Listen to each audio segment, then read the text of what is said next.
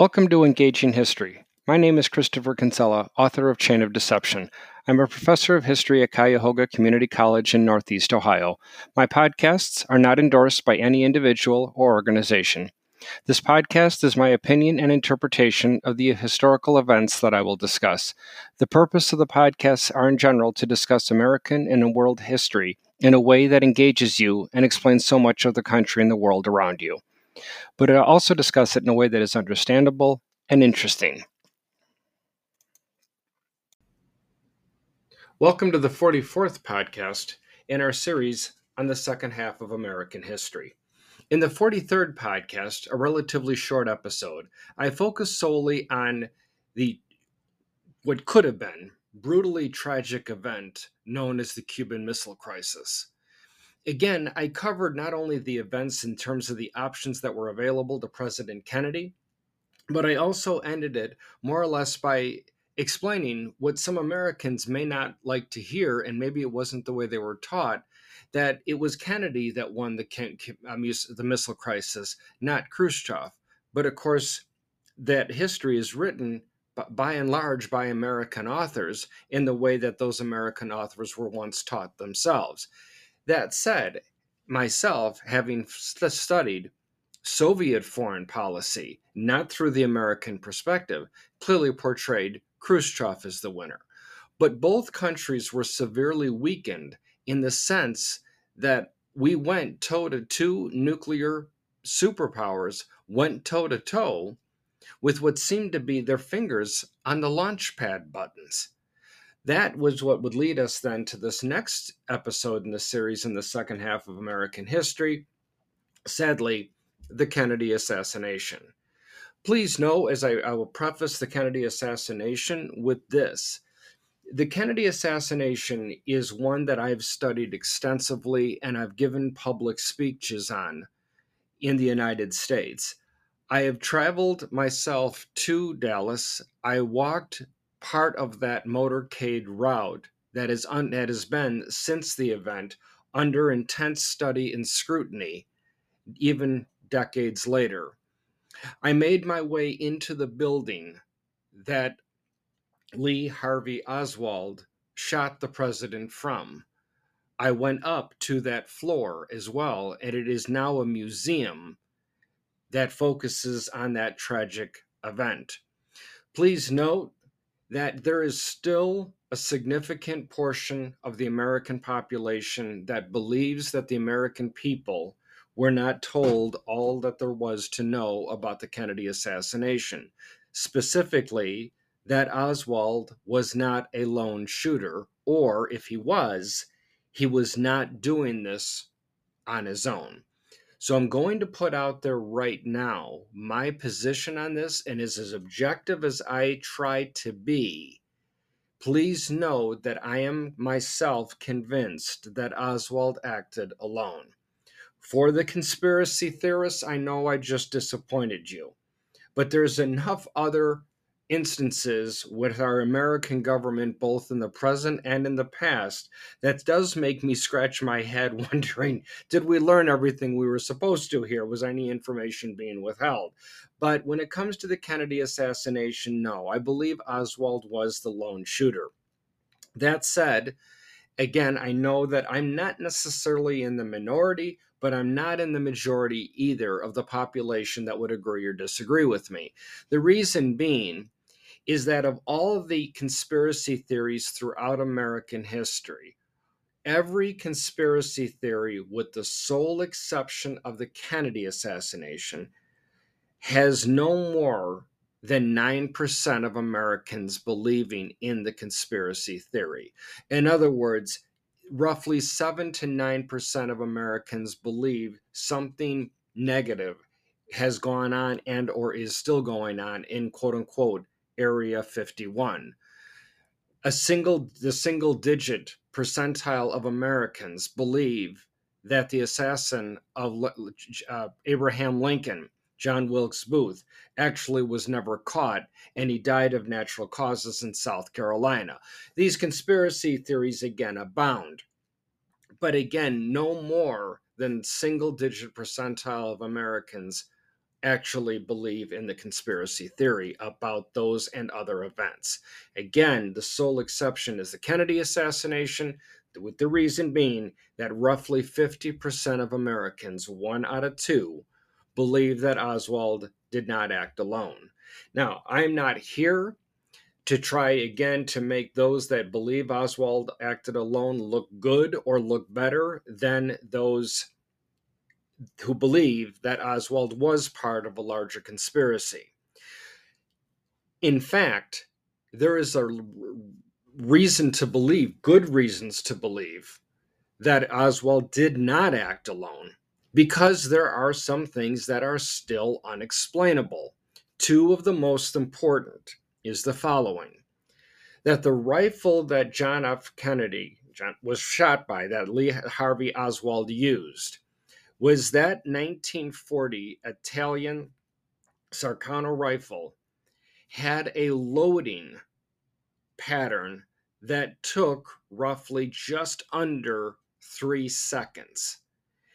But of the various audio recordings that were obtained, and there was almost a dozen, not in, uh, is, including as well as the visual recordings, it does appear that shots were fired in less than the amount of time that Oswald would have needed to have reloaded the weapon. Yes, it is still unexplainable.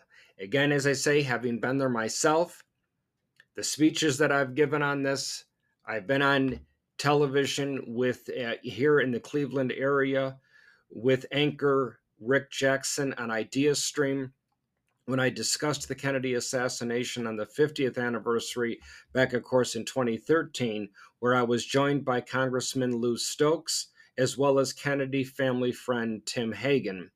Please note that eh, before the episode recording even started, the three of us gentlemen revealed where we stood on whether we believed there was a conspiracy theory or not. Again, I believe that Oswald acted alone. I had learned at that time, I'm not speaking for him since, but family friend Tim Hagan also believed Oswald acted alone. Congressman Lou Stokes, however, did not. To the point that President Jimmy Carter asked Congressman Lou Stokes to reinvestigate the assassination more than a decade after the event. So, as I say, just to put that out there, where I stand, my background on this, again, I have read it, studied it uh, extensively. So, let's begin then with that event in Dallas by looking at the history of the presidents all the way up to number 35 John F Kennedy as I as I ended the last podcast episode would the Kennedy assassination be the continuation of what we call the zero year curse or the 20 year presidential curse. There is a third label to that, but I do believe that that label is denigrating to Native Americans, and that's why I don't want to refer to it by that. So let's just leave it with the zero year curse or the 20 year curse. But it, that uh, curse is explained as follows that since the election of 18 presidential election of 1840 no american president elected in a zero year left office alive. Put another way 1820 was the last year that an american president was elected and was able to live to the end of his term. That of course being our fifth president james monroe elected for a second term in 1820, walked out of office. He was alive at the end of his term. Starting in 1840, sadly, as we know, continuing through 1960, no president elected in a zero year walked out of office. They died in office. Quickly, 1840, America still to date shortest term president that we have had that being William Henry Harrison, died of natural causes. We believe a combination of pneumonia and other uh, breathing issues that he had, died roughly 30 days after taking office. In fact, it was 30 days from March 4th of 1841 to April 4th of 1841. 1860, Illinois Congressman Abraham Lincoln is elected to the presidency. Yes, he makes it to the end of that full term and is reelected. The first president reelected since number seven, Andrew Jackson. But Abraham Lincoln, number 16, is reelected in 1864, and as we know, killed a month after taking the oath of office for the second term. Yes, as I say, he finished his term, but he was elected in 1860, but he did not walk out of office alive. 1880, the election of our 20th president, James Garfield, felled by an assassin's bullet several months after taking off taking the oath of office as well. 1900 we get to president uh, number 25 william mckinley killed in new york city or excuse me in buffalo in the state of new york killed in buffalo new york. And then from there we get to 1940 where President Franklin Roosevelt, our 32nd president, will be elected for his unprecedented third term, yet will not walk out of office alive either, because after shortly after taking the oath of office for his fourth term, he dies in April of 1945. Now we get to 1960, President John F. Kennedy elected in a zero year, also, as we know, will not make it out of office alive just to quickly give a, a, sneak preview of coming events yes we know that the curse will be broken as of the kennedy er, after the kennedy assassination because in 1980 ronald reagan despite an assassination attempt that lodged part of a devastator bullet just three millimeters from his heart will walk out of office alive in 1989 george w. Bush elected in 2000 to date, we know of no significant threat to his life during his two terms in office, including 9 11. Living through that, he walks out of office alive in January of 2009. And to date, in the still first term of the Biden administration, Joe Biden, a man that had been running for president since 1988, was elected in 2020 and, God willing, is able to walk out of office alive, whether it's after his first term and he loses his bid for reelection or is reelected and is able to complete his second term. So, back here to 1963, Kennedy, uh, John F. Kennedy, has landed in Dallas, and he is there eh, kind of at a as a rudimentary campaign stop. The presidential campaign is not going to be, as we know, for another year. But it is no secret that the vice president, Lyndon Baines Johnson, LBJ, as I'll refer to him most of the time, and Kennedy had an absolute acrimonious relationship. Essentially, the two men, and by extension their families, couldn't stand one another. There was so little in common between both men all the way down to their personality and their background, with Kennedy being brought up in Massachusetts in the East Coast and Lyndon Johnson being a native of Texas. There was some thought that Johnson might actually jump off the ticket, potentially even launch his own bid in 1964 to steal the nomination away from a second term bid by John F. Kennedy himself. If he did that, there could be a significant chance that Johnson would carry his home state of Texas. Kennedy wanted to travel to Texas to see what the reaction was of the population, and if it was strong, more or less trying to give an unveiled threat to Johnson that go ahead and jump off the ticket, but the people of Texas love me, and I have them secure, hopefully, when I run for reelection in 1964. Now, there were other events, of course, scheduled for that day or for that trip, as we know, would never come to fruition. So, as the motorcade was traveling and essentially in more or less kind of like a parade route, as it was heading in and around as through the late morning, early afternoon, was snaking around downtown Dallas and the motorcade had a route in which there was a dog leg turn. And of course, for those not familiar with that, it means that at one point the presidential limousine will make a left hand turn, and it won't be just a 90 degree turn, it will be more than that, as the with the turn was st- stronger or steeper than 90 degrees and would have the presidential motorcade almost in essence backtracking towards the street in which it originally turned from.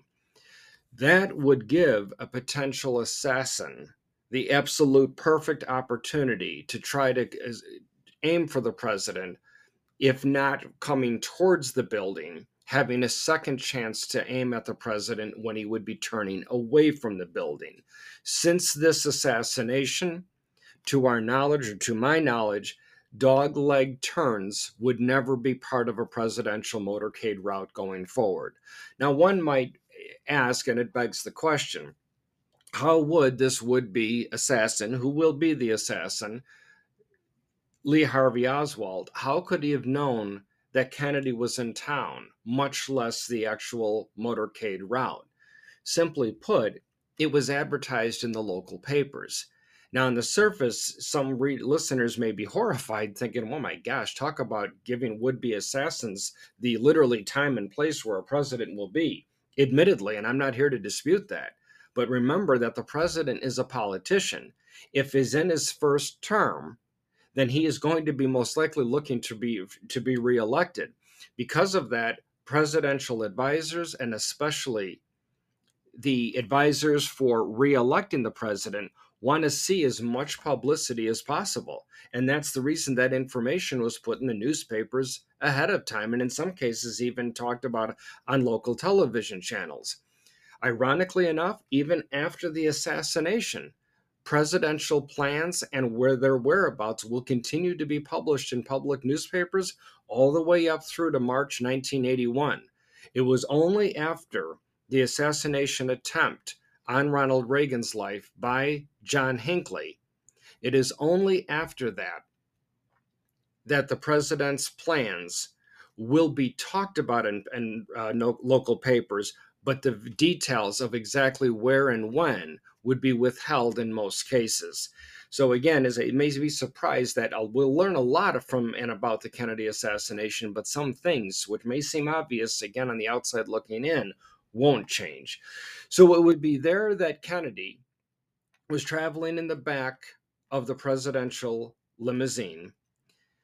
And as he is driving, or excuse me, driving, as he is in the very back of the limousine, the middle row was occupied by Texas Governor John Connally, who was directly in front of the president, and next to him, his wife.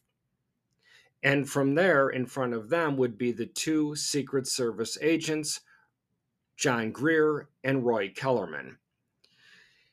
As the motorcade was heading towards the infamous building of the Texas Bookstore Depository, or repository, that the motorcade slowed, took that dogleg steep left turn, and continued down that route when Oswald saw his opportunity and took his three shots.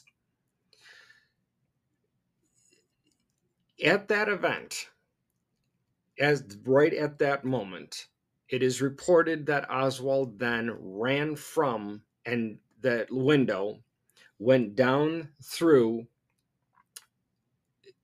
the staircases to the lower level off out of the off of the sixth floor and then ran to a movie theater which was the exact opposite path that Wilkes John Wilkes Booth used when he assassinated Lincoln. It is there however at that window that later on pictures would be taken from the exact place where Oswald stood and this again does support those that believe that there is a conspiracy around this. Because again, as I've stated earlier, I was at the sixth floor museum as they are it is as it is referred to. I've walked every floor every inch as that is available to the public on that floor.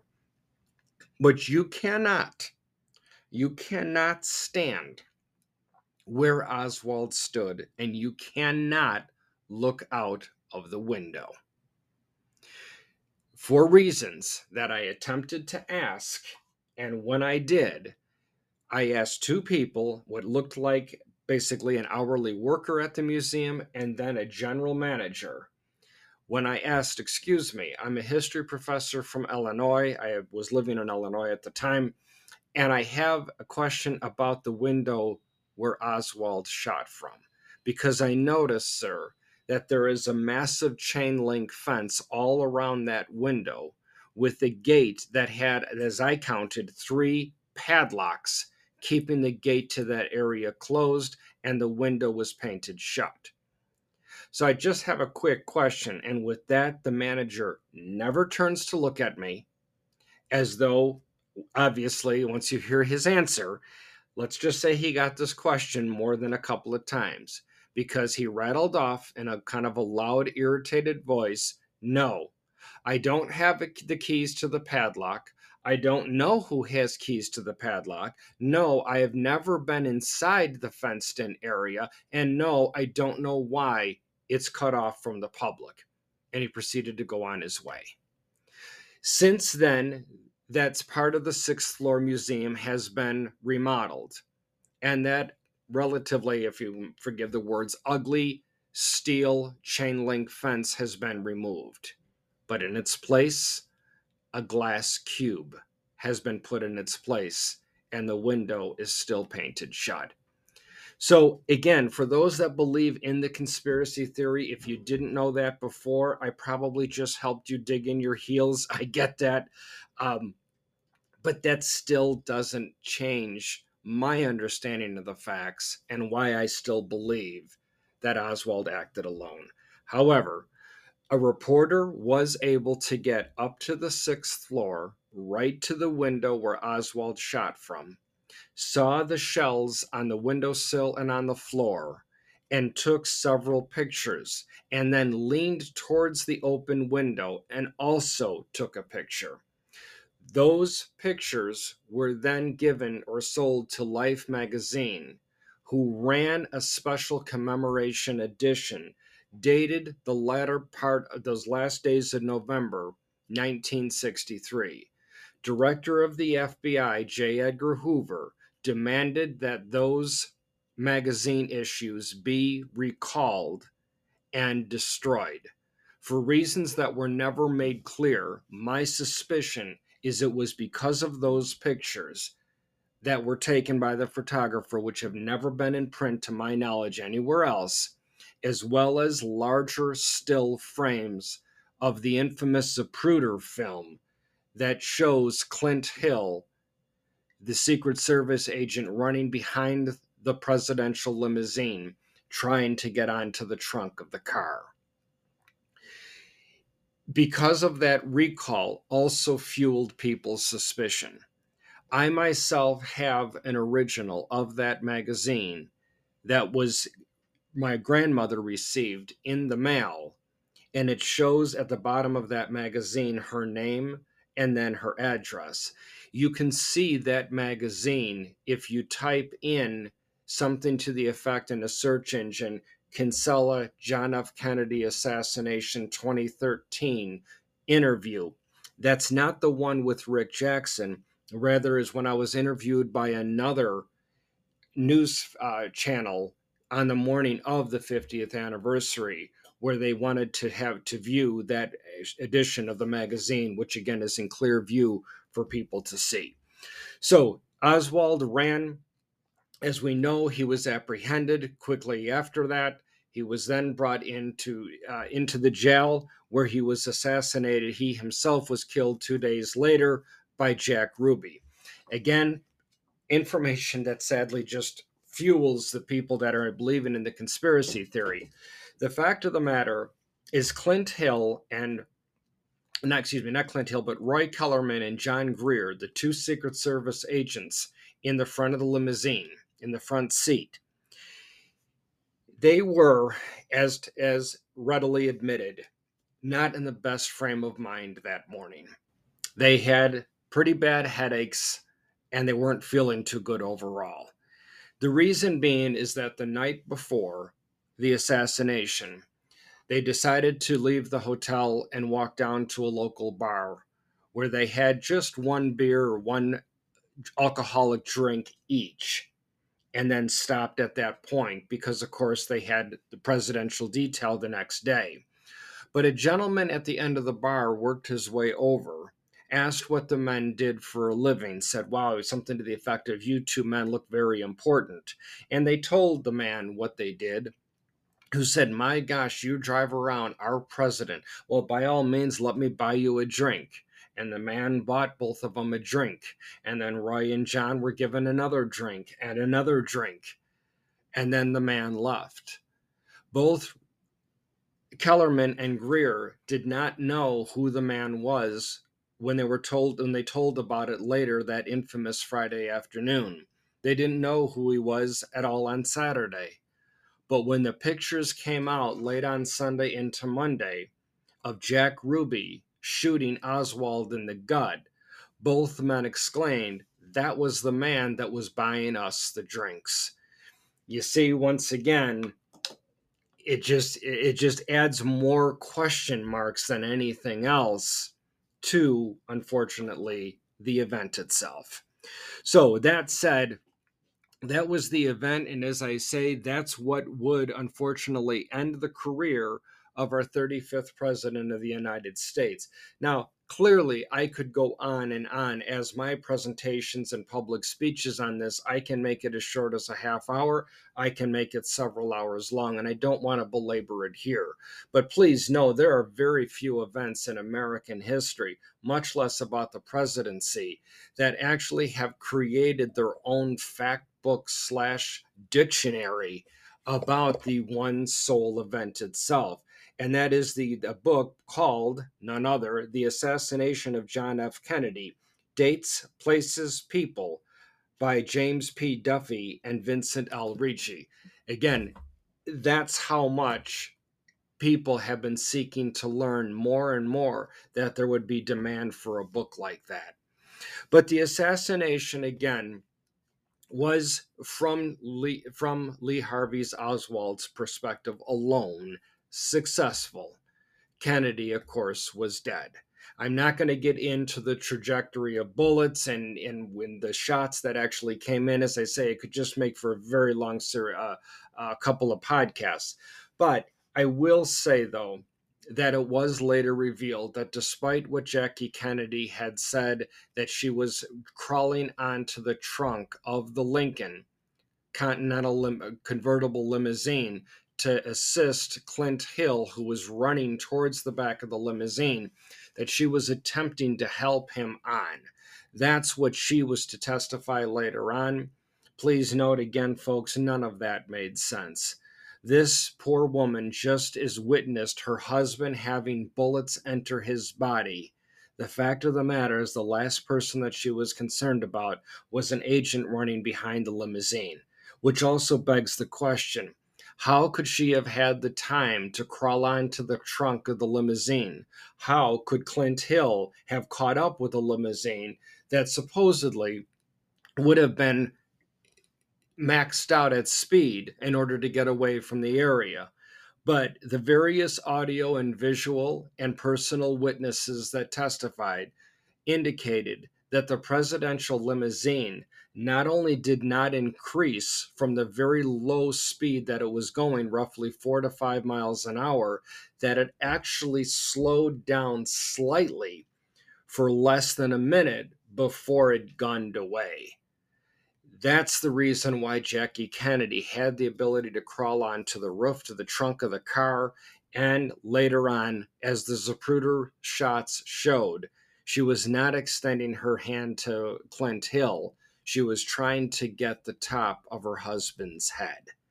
One might think, well, what good would that do? But you cannot put, you cannot judge somebody who's in that situation in the middle of turmoil and horror as those events were unfolding. But that is, again, what I can share here in a 30 minute episode of the Kennedy assassination. I'm always happy, of course, to take any questions. Uh, if anybody wishes to discuss this, feel free to email me on my or through my website. and I'm happy to uh, field those questions from there. But as we move forward now, when we return for our next episode in our series of podcasts in the second half of American history, we're going to see the inauguration of the next pre- the uh, oath of office taken by the next president of the United States by a person who had never given a president the oath of office before in terms of gender and was the only president to do so to date on an airplane. And that's what we'll continue with next in our second half of American history. So, thank you again for listening. If you have any questions, again, feel free to go to my website and please leave me a review as well if you liked what you heard. Have a great day.